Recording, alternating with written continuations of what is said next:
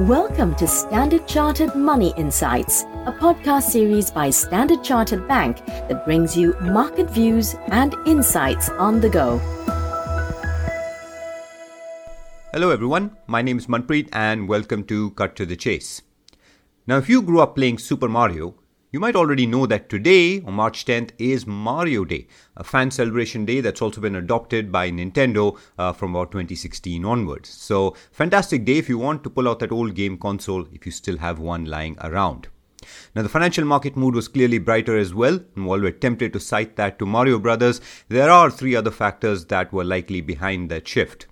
First, of course, is that an EU summit is scheduled for later today for the region's policymakers to discuss the Ukraine conflict, but several reports also suggest markets are expecting significant economic measures, possibly via a new growth and investment model amid policy efforts to reduce dependence on Russian energy. Second, of course, is that oil prices have dropped sharply after the United Arab Emirates said it would encourage fellow OPEC members to increase oil output. WTI oil, uh, for example, closed just over 12% lower. So that's a big move. And third, there was an unwinding uh, of oversold conditions, and that was likely a contributing factor to the market move.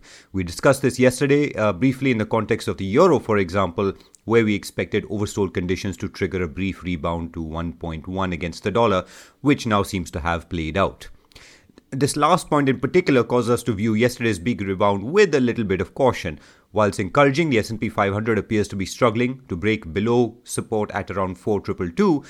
As we highlighted in our last weekly, the index would need to break back above 4600 for the picture to brighten, at least from a chart and technical point of view. Now, shifting gears a little bit, the Chinese economic data is likely to be one focus area in the coming couple of days. Uh, producer price, price inflation eased a little bit to 8.8% year on year in February, falling further from its recent peak but we'd be cautious about extrapolating that trend as the rise in commodity prices recently could cause at least a temporary reversal in the coming months. Now, today, China's money supply and new loan data is also set to be released. All of this, of course, coming against the backdrop of the ongoing NPC meeting, where growth uh, stabilization appears to be a key focus. So that's the lens we'd view all incoming data against.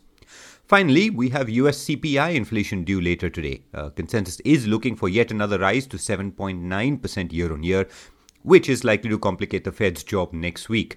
As we mentioned before, while a liftoff from zero rates is very much likely to happen, What's important is how the Fed signals it intends balancing inflationary pressures against growth risks from the Ukraine conflict and higher commodity prices. That's the one thing that markets are likely most focused on uh, from next week's Fed meeting. The European Central Bank, of course, uh, is scheduled to meet later today and has to address exactly that challenge uh, at its policy meeting tonight. So, to sum up, the mood's definitely bright in markets after yesterday's rebound. However, it's also a big day in terms of events, in, and in Europe, particularly with the EU summit and ECB meeting uh, all on the same day, and of course, inflation data due in the US. Now, Steve will be back tomorrow with the Through the Noise podcast, but I'll pause here. If you enjoyed this podcast, please don't forget to rate and like it. Thanks again for listening and wish you a happy trading day ahead. Thank you for listening to Standard Chartered Money Insights, a podcast series by Standard Chartered Bank. For more details on the latest market insights, subscribe to Standard Chartered Money Insights.